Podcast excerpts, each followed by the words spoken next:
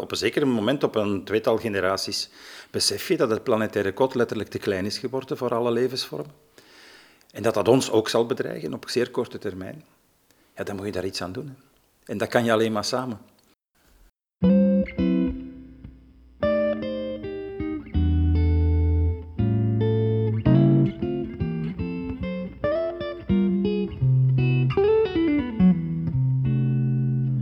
Mijn naam is Leo van Broek. Ik ben ingenieur-architect. Ik ben prof architectuur en stedenbouw aan de KU Leuven. Ik ben zaakvoerder van een architectenbureau en ik ben sinds 2016 Vlaams bouwmeester.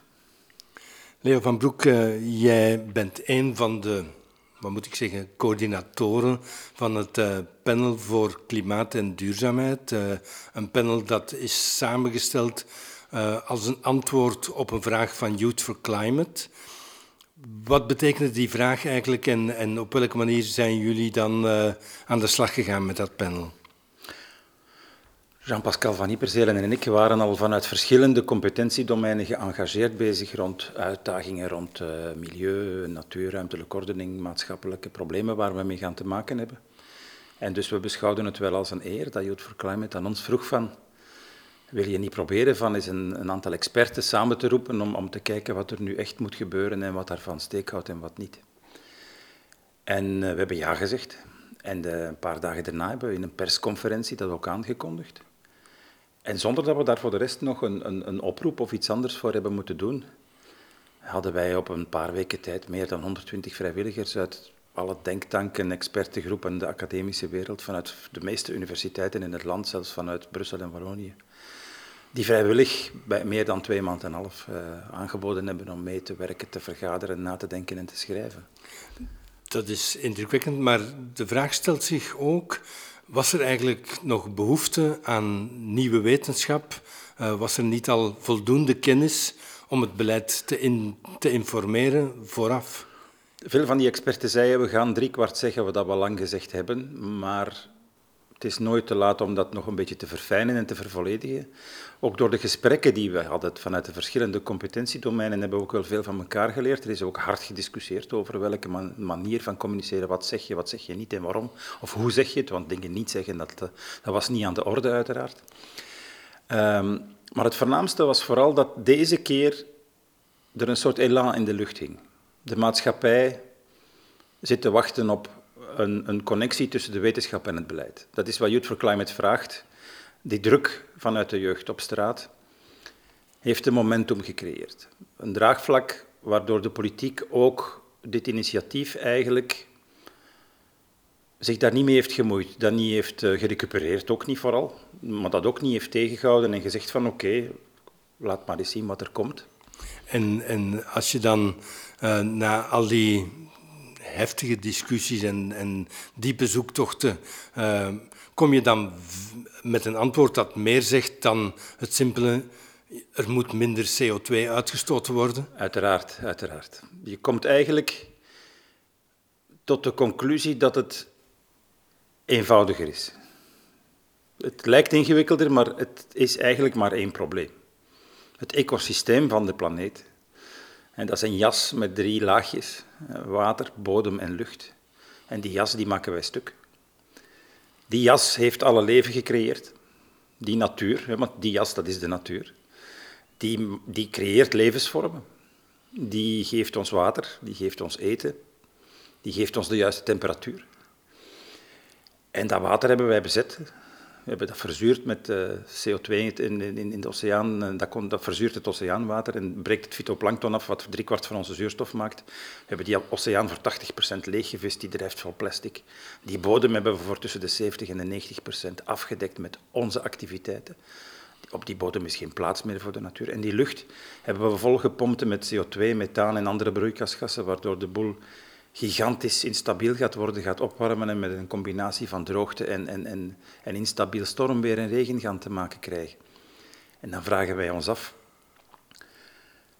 als we het simpel stellen of dat batterijen in onze auto steken genoeg is, natuurlijk niet. Die jas, en we we hebben één grote chance.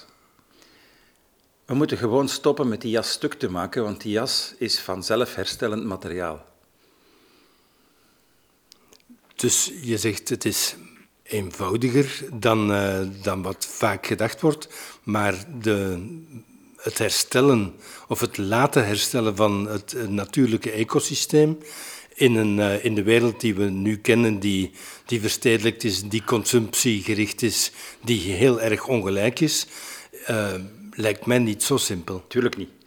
Het, het doen, het besef, en ah, het is eigenlijk maar dit. We moeten stoppen met, met, met als motten die gaten in die jas te vreten, bij wijze van spreken. Dat klinkt simpel. Maar als je dan kijkt, ja, ons, ons marktmodel, ons, ons idioot geloof in de mogelijkheid van eeuwige expansie en groei op een planeet die niet oneindig mee blijft groeien, dat is natuurlijk absurd. De winning van grondstoffen voor landbouw en productie is verantwoordelijk voor 90% van, van, van het verdwijnen van alle ecosystemen en voor 50% van alle uitstoot. Het, gaat nooit, het ging nog nooit zo goed met de mensheid als nu. Voedselprijzen zijn laag, levensverwachting is hoog, scholingsgraad is hoog, analfabetisme is laag, levensverwachting, gezondheidszorg, eh, het aantal democratieën op de planeet is nog nooit zo groot geweest. Dus je zou kunnen zeggen, wat is er aan de hand? We hebben het toch goed? Ja, wij hebben het goed en we zijn ook met zoveel. We hebben ons zo talrijk kunnen voortplanten. Ten koste van die planeet en het is nog nooit zo slecht gegaan met de natuur. En dus is het uh, het antwoord, want als het niet een, uh, een eenvoudig antwoord is op een op zich duidelijk probleem, dan, uh, dan komen jullie met een aantal ja. aanbevelingen. Ehm, kan je daar eens een paar highlights uithalen? Wat je eigenlijk ziet in al die gesprekken is dat we steeds scherper zijn kunnen gaan formuleren dat het een systemisch probleem is. En dat alles samenhangt. Onze uitstoot wordt niet alleen gemaakt door de uitlaatpijp van auto's en schoorstenen van fabrieken en energiecentrales. Methaan komt ook uit landbouw en methaan is veel uh, erger voor de opwarming dan CO2 bijvoorbeeld. En als we met de auto rijden, dan is het een gevolg van slechte verspreide ruimtelijke ordening. Van onze woon woonmanier en onze manier van, van ruimte uit te delen en te gebruiken alsof dat ze niks waard is. De uitstoot van onze industrie komt van onze groeimodellen en van een soort van wegwerpproductie dat dingen ontworpen worden om na vijf jaar stuk te gaan, zodanig dat je nieuwe kan kopen. De migratie van mensen die naar betere levensomstandigheden op zoek zijn, is eigenlijk een gevolg van het feit dat ons huidig marktmodel ongelijkheid in stand houdt of zelfs nog vergroot. Waardoor ook de gevolgen van de milieuschade en de klimaatopwarming ongelijk zullen verdeeld worden en dat de mensen die het minst CO2 hebben uitgestoten en het minst afval maken, dat die de, de, ergste gevolgen gaan dragen. Wij hier hebben geld om dijken te bouwen als de zee een beetje stijgt. Nederland ligt al vier meter onder de zeespiegel. Maar in de, in de arme kustgebieden in Indonesië en in de Filipijnen gaan ze dat niet kunnen betalen. Dus je ziet plotseling dat het een soort van problematische de alles hangt aan elkaar show is. En dat je dus en moet inzetten op je energetisch systeem, uiteraard op de basisoorzaken van die uitstoot. En daar hebben we niet veel tijd voor. Maar ook op je ruimtelijk systeem. Dat je zowel je ruimtelijke ordening moet herdenken als zeggen, maar wacht eens, als de natuur in een klein hoekje van de planeet zit en, en, en, en alle diersoorten hebben niks aan een windmolen en een fotovoltaïsch paneel, die moeten plaats krijgen opnieuw, ja, dan moeten wij plaats teruggeven. Dus een betonstop, dat is onder de lat. Dat is niet genoeg. We hebben al te veel plaats ingenomen. Niet alleen in Vlaanderen, overal. Wij moeten krimpen. Wij moeten terug in een kleiner gebied met alles. Niet alleen met onze eigen woningen, maar ook met onze ambachtelijke zones. Onze landbouw moet minder ruimte gebruiken. Dus we moeten overal proberen van meer te doen met minder. We moeten industrie dematerialiseren, men noemt dat ontkoppelen. Zorgen dat die minder grondstoffen en minder ruimte nodig heeft, maar nog altijd een verdienmodel. Als je geen lampen verkoopt, maar licht, heb je minder grondstoffen en minder afval. Want je ontwerpt dingen die gemaakt zijn om heel lang mee te gaan, want dat is het meest rendabele voor de fabrikant, waardoor zijn verdienmodel stijgt. En de kost per lichtuur voor de klant daalt. Dus het is economisch voordeliger als zakelijke deal. En de hoeveelheid rommel die om de vijf jaar op de container gesmeten wordt, daalt met 80, 90 procent. Je hebt het nu over een, een, een omslag die heel erg uh, geënt is op de huidige manier van leven, maar je zou ook kunnen zeggen van produceren en consumeren in, in het Westen. Maar die is ook heel ongelijk verdeeld. Ja, ja, Betekent dat ook dat uh, een noodzakelijk klimaatbeleid ook onderscheid maakt tussen wat moeten de, de grootconsumenten uh, veranderen, wat moeten de rijkste mensen uh, aanpassen en, en op welke manier ga je om met, uh, met de onderkant van de samenleving die hoopt van meer te kunnen consumeren. Ja, maar als dat licht is in de plaats van lampen, is dat niet erg. Dus als we zorgen dat we een maximum aan zaken omzetten in diensten, als we zorgen dat we onze eiwitten niet meer uit rood vlees halen, maar uit iets dat anders gemaakt wordt en minstens even lekker is, dan geraken we daar wel uit. Bijvoorbeeld ook, we zijn met heel veel mensen op aarde en dat komt vooral door de demografische groei in de armste landen. Hè. Dus als er binnenkort duizenden vluchtelingen en arme mensen aan onze grenzen staan, ja, wij hebben die, die arme landen wel gecreëerd na 150 jaar industrialisering, want Congo was rijk, maar alle kobalt, uranium, diamant en goud dat daar in de grond zit, is eigendom van bedrijven van bij ons. Dat is niet van Congo, dat is vandaag geen rijk land. Dus in die zin hebben wij die ongelijkheid in de derde wereld gecreëerd en, en is ontwikkelingshulp in ieders belang, ook in het onze. Omdat geboortecijfers gaan spontaan dalen, maar dat gaat een paar eeuwen duren, maar dat gaat rapper als je weet dat dat vooral daalt onder invloed van een hoge gezondheidszorg, een hoge levensverwachting, een hoge scholingsgraad en vooral gelijkberechtiging van de vrouw. En dat is vooral in die arme landen een veel groter probleem dan hier.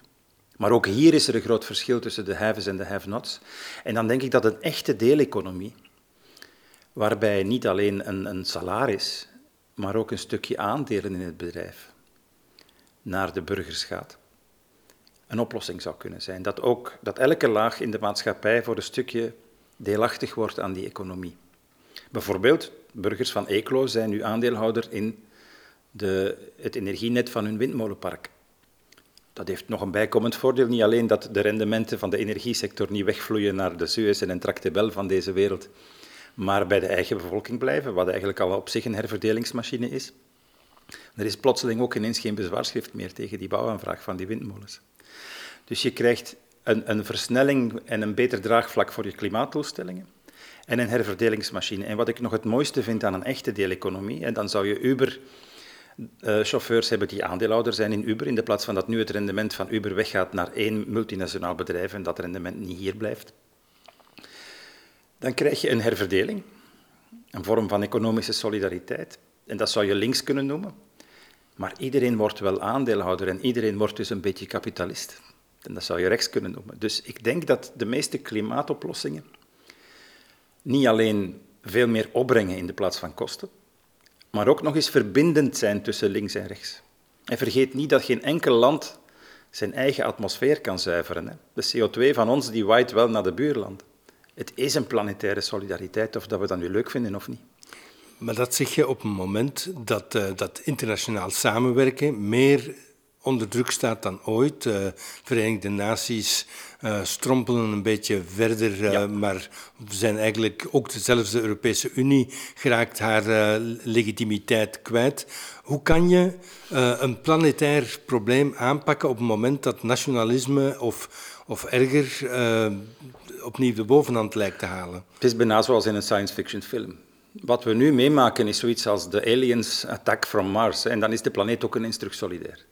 Dus als we gaan beseffen dat we met z'n allen voor een gigantische calamiteit staan, en ze is echt groter dan wat de mensen beseffen, en ze zal er zijn binnen 10, 20 jaar, dan, dan zal... Misschien moet er eerst iets heel erg gebeuren voor men de rangen wat begint te sluiten. Ik denk dat we dat, we dat, dat tribale gevoel van de menselijke soort, die in, al, in, haar, in haar gehele samenstelling bedreigd wordt door haar eigen overshoot, haar, haar, haar eigen expansie, en dat is niet met slechte bedoelingen gebeurd, maar het, op, een, op een zeker moment, op een tweetal generaties, besef je dat het planetaire kot letterlijk te klein is geworden voor alle levensvormen.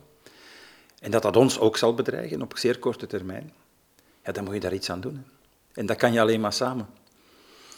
Wat dan ook het probleem toch wel stelt, en, en in, uh, in het panel hebben jullie daar denk ik ook aandacht voor gehad, uh, over, allez, op, op, of de focus richt op bestuur. Op, ja. op welke manier krijg je dat besef dat door jullie ook wetenschappelijk onderbouwd wordt, maar dat eigenlijk ook al breed gedeeld wordt in de samenleving. Hoe krijg je dat besef vertaald in beleid, eh, lokaal, nationaal en internationaal?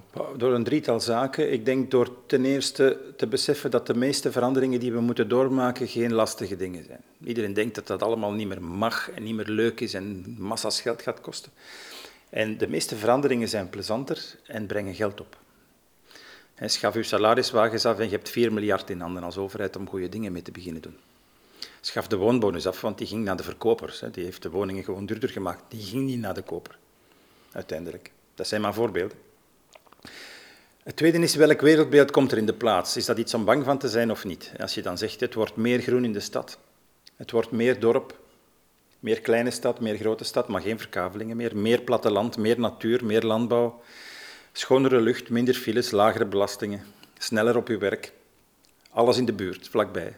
Scholen, kinderen, crèches, eh, kindvriendelijke straten, Vermoedelijk autovrije steden waar alle auto's deelwagens en taxis zijn. Dus je geraakt als je slechte been bent overal met een auto, maar je moet er zelf geen meer hebben.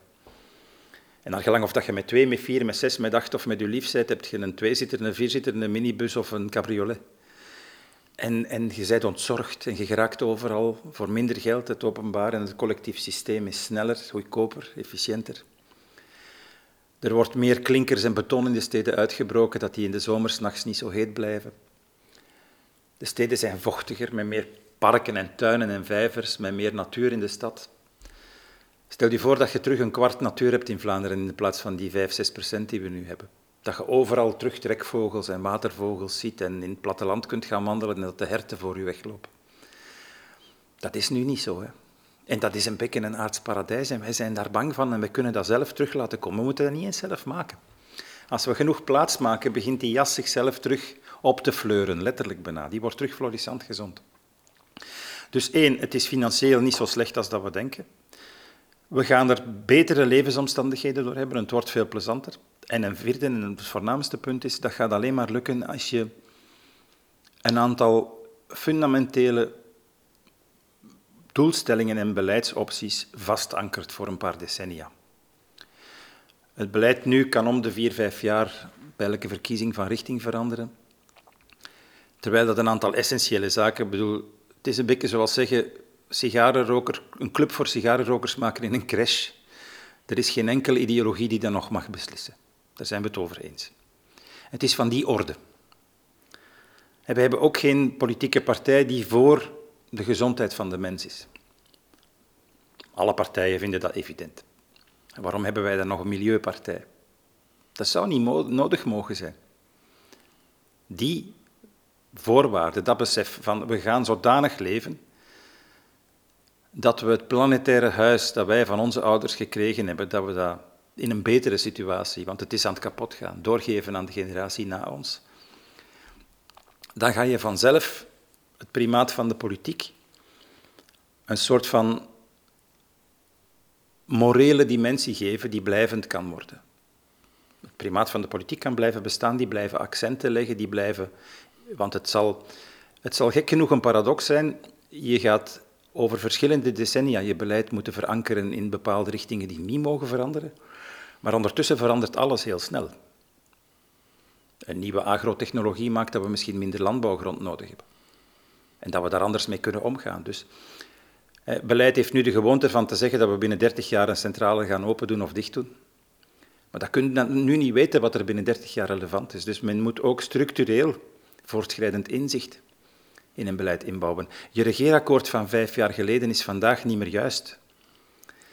Dus bijsturing is dus stabiliteit en bijsturing. Dat betekent dat je eigenlijk een wetenschappelijke adviesraad, die flexibel en variabel is samengesteld, want op die topics zullen veranderen, aanstelt die toch wel wat meer heeft dan een vrijblijvende losse adviesbevoegdheid waar geen kat naar luistert omdat ze bang zijn dat er geen draagvlak zal zijn die je beleid toetst. Als je vandaag een premie geeft van 7500 euro om woningen af te breken en energetisch weer op te bouwen, maar je geeft die premie aan alle woningen, ook aan verkavelingsvilla's, waar, waar, waar je enkel geraakt via de, via de file met de auto, ja, dan consolideer je die woonplek opnieuw voor 50 jaar. Dat had je nooit mogen doen. Die mensen krijgen hun premie als ze afbreken en elders kunnen wederopbouwen met de meeneming van hun grondrechten. Dus dat soort intelligent beleid is iets wat we dringend nodig hebben. Maar je, je zegt uh, terecht van het, het, moet een combinatie zijn van uh, lange termijn vaste keuze en bijsturing. Dat vraagt ook een ander soort democratie, een ander soort participatie van de burger. Uh, Wel, ik denk dat draagvlak ontstaat als de burger snapt waarover het gaat. Dat betekent dat je naar een kennisdemocratie moet. Dus de burger laten participeren, dat begint met hem eerst een jaar lang niks te vragen, maar hem van alles uit te leggen. Ik geloof niet in democratie zonder inzicht. Democratie is inspraak, inspraak zonder inzicht leidt altijd tot uitspraken zonder uitzicht.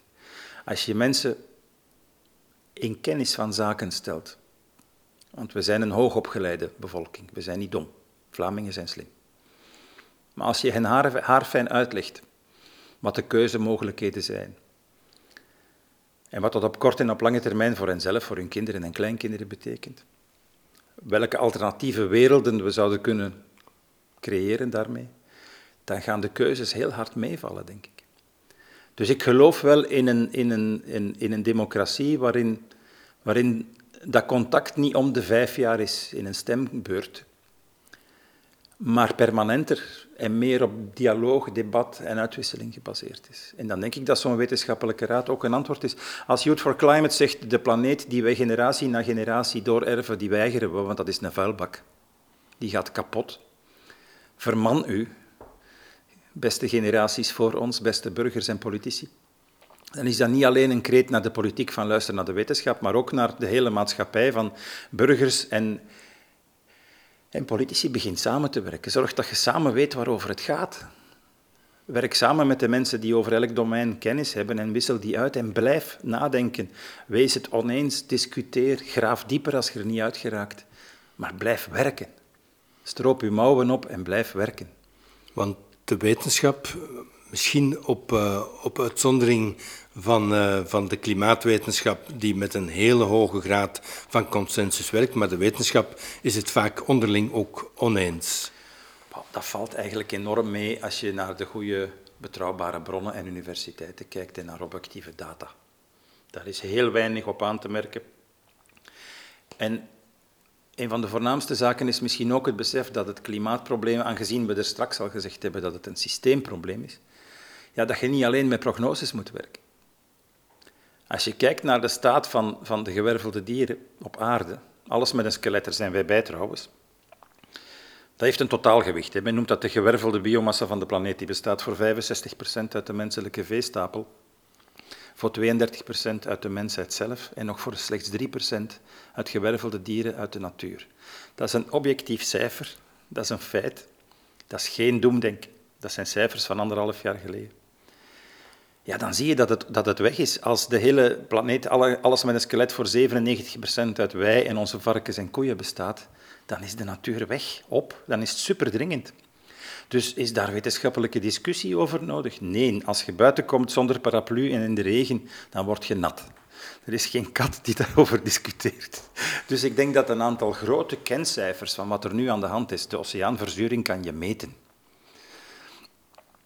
Dat de temperatuur schommelt op aarde weten we, maar de huidige daling, vergeet niet dat wij verdorie de CO2 van een paar honderdduizend jaar. Want elke gram energie die de zon in onze aarde pompt, is door fotosynthese in bomen en planten omgezet in CO2, in hout en in plantenvezels die de bodem ingegaan zijn en die daar via venen en turf uh, aardolie geworden zijn. Dat wij op, op geen, geen 100 jaar tijd 300.000 jaar ingestraalde zonne-energie terug de atmosfeer inpompen. Ja, dat verstaat een kind dat dat extra warmte veroorzaakt. Svante Arrhenius heeft in 1903 de Nobelprijs gekregen, omdat hij had uitgerekend dat broeikasgassen de planeet gingen doen opwarmen. Het is niet dat we het nog maar kortje weten. Hè. Eugène Huzaar schrijft in 1857 dat ontbossing en CO2-uitstoot het planetaire systeem volledig gaan verstoren. Dat is 160 jaar geleden. En toch blijven er heel veel mensen... Uh misschien twijfelen of zich in elk geval emotioneel verzetten tegen de consequenties. Want als je als wetenschappelijk panel een aantal feiten oplijst die onomstotelijk zijn, dan is de volgende stap welk beleid ga je daarmee voeren. En, en daar doen jullie een aantal concrete voorstellen, uh, maar die zijn niet zo evident als ze in, in jouw hoofd misschien daar zijn. Daar zitten leuke dingen bij, zoals vervang de salariswagen door salariswoningen. Gele hesjes hebben geen goedkope brandstof nodig, maar een betaalbare woning dichter bij hun werk. Dat is die mensen hun vraag of serieus nemen, in de plaats van daarmee een knokploeg op af te sturen van, van matrakken. Dus ik denk dat het, dat het heel vaak te maken heeft met het feit dat spanningen in de maatschappij er niet per ongeluk zijn. Dat mensen het echt moeilijk hebben aan de zelfkant van de maatschappij, dat daar protest uit ontstaat dat je niet mee kunt, niet kunt negeren. Maar opnieuw, dat alle transities waar je mensen bang mee maakt, zo van iedereen moet in kleine appartementjes gaan wonen en dat zijn blokkendozen die op konijnenkoten lijken, ja, maar dat staat niet in onze aanbeveling. Rijwoningen met tuin zijn zeer goed om te verdichten. En appartementen zullen moeten concurreren met de verkavelingswoningen. Dus moet groen, rust, stilte, daktuinen, kindvriendelijkheid. We moeten de verkavelingsdroom beginnen om, om, om, om dat soort woonkwaliteit toch serieus te nemen en dan misschien het in een andere vorm in centra van dorpen en steden te beginnen bouwen, gestapeld en geschakeld, maar met privacy. Niet iedereen in een, in een, in een co-housing commune vol met dreadlocks en patchouli steken, want de mensen worden zot, dat gaat niet. Dus dus ik denk dat we constant denken in polariseringstermen van als het, als het niet wit is, zal het wel helemaal zwart zijn. Terwijl de juiste oplossing is veel meer lagiger en plezanter, denk ik. Maar je geeft voorbeelden van, van verzet of van terughoudendheid die misschien bij de lagere middenklasse leven enzovoort, maar het echt politiek krachtige verzet, dat niet zozeer op straat komt, maar elders uh, zijn, zijn weg vindt, komt eerder van mensen die die salariswagen echt uh, misschien moeten inleveren. Of diegenen die, ja. uh, die hun businessmodel, hun aandeelhoudersmodel moeten omgooien en moeten gaan delen. Dus daar zit het echte verzet, dat wordt minder zichtbaar. Zijn daar ook aanbevelingen om aan, aan die rijkdom wat te doen? Ik denk dat, dat de, de, de hyperrijken maken toch al... Uh, zijn, zijn mensen die, die het zo comfortabel hebben dat ze miljarden in, in, een, in, een, in een fonds voor goede doelen kunnen steken. Als, als Pinot uh, één dag na de brand van de Notre-Dame, ik weet niet hoeveel honderd miljoen kan ter beschikking stellen, dan zie je dat, daar, dat die niet zo agressief op hun geld zitten als een kloek op haar eieren. Maar wel op hun model. Ja, maar als, als, als de herverdeling niet ten koste van hun levenskwaliteit gaat, ze zullen wat moeten inleveren en ze zullen geen zesde zeiljacht kunnen kopen. Maar ik weet niet of dat, dat iets is waar wij bang van moeten zijn om dat niet meer mogelijk te maken. Want wat je die mensen afpakt, is zo weinig voor hen maar is wel het inkomen van tienduizenden mensen. Dus, dus die herverdeling zal heel snel goede effecten hebben. En ze zijn, ik, ik, als je dan met die mensen praat, zie je daar eigenlijk de minste weerstand. Ik, ik denk dat er heel veel misverstand is. Politiek denkt veel, is, is veel te vaak bang van niet, niet herverkozen te worden. Ik heb eigenlijk als bouwmeester heel veel lezingen gegeven waar ik heel onverbloemd zei waar het op stond. En de mensen zeiden, maar je gaat met je discours overal met pek en veren buitengedragen worden. En de mensen snappen dat. Mensen kunnen met zichzelf lachen. Dus wat ik denk is dat we ook aan een generatiewissel zijn. We komen van eeuwen en eeuwen antropocentrisme. De mens was, was de maat van alle dingen. We waren zogezegd het enige levende wezen met verstand. Terwijl we zien dat primaten met pictogrammen kunnen, kunnen spreken. Eh, Coco, de, die is gestorven, de gorilla, die kon, die kon gebarentaal. Ik heb net vorige week op Facebook een filmpje gepost van, van een, uh, een chimpansee die, die perfect met Instagram omgaat en foto's selecteert en met zijn vinger over de smartscreen dingen kan bewaren en dingen kan verplaatsen. Dan zie je van, wij zijn een klein beetje verstandiger dan andere primaten, maar we zijn die koning van de schepping niet. We zijn, we zijn een onderdeel. De aarde is niet van ons, wij zijn van de aarde. En we worden door het huidige de huidige crisis op onze plaats gezet. En dat zal ons enorm deugd doen, denk ik. Dat we van dat idee van het is allemaal van en voor ons. En wij zijn de koning van de schepping en dat is hier eigenlijk een, een, een, een, een voor ons gemaakte supermarkt waar wij ons rijk mee kunnen, kunnen exploiteren. We mogen dat uitzuigen totdat het kapot gaat. Als we doorhebben dat, dat, dat we de tak aan het afzagen zijn waarop dat we zitten, dan, dan gaat dat antropocentrisme uh, krimpen dat is volop begonnen. Anders zou die, die, koppen, die komende generatie niet en masse op straat komen nu. Van, dit is geen climate change, dit is een system change dat we moeten hebben. Het is, het is, uiteraard is er climate change op komst, maar zij vragen een systeemverandering. Zij vragen dat de mens zichzelf in vraag stelt. En het gekke is dat ons dat niet, niet, niet kleiner, maar groter zal maken. Als een genereuze, vrijgevige mens, die niet meer hebberig is, niet meer hebzuchtig is en niet meer pakt, die gaat naar een leven met beter in de plaats van een leven met meer. En dat is meer zijn in de plaats van hebben, om het met een gedicht van Ed Hoornik te zeggen. En ik denk dat ons dat mooiere mensen zal maken. Nog even om af te sluiten naar het politieke niveau. Jullie hebben gekeken, uh, als een panel dat in België werkt, naar oplossingen die de federale staat zou kunnen nemen, of, of, stappen die daar kunnen gezet worden op gewestelijk niveau en op lokaal niveau. Kan je van elk niveau een, een goed voorbeeld geven? Van?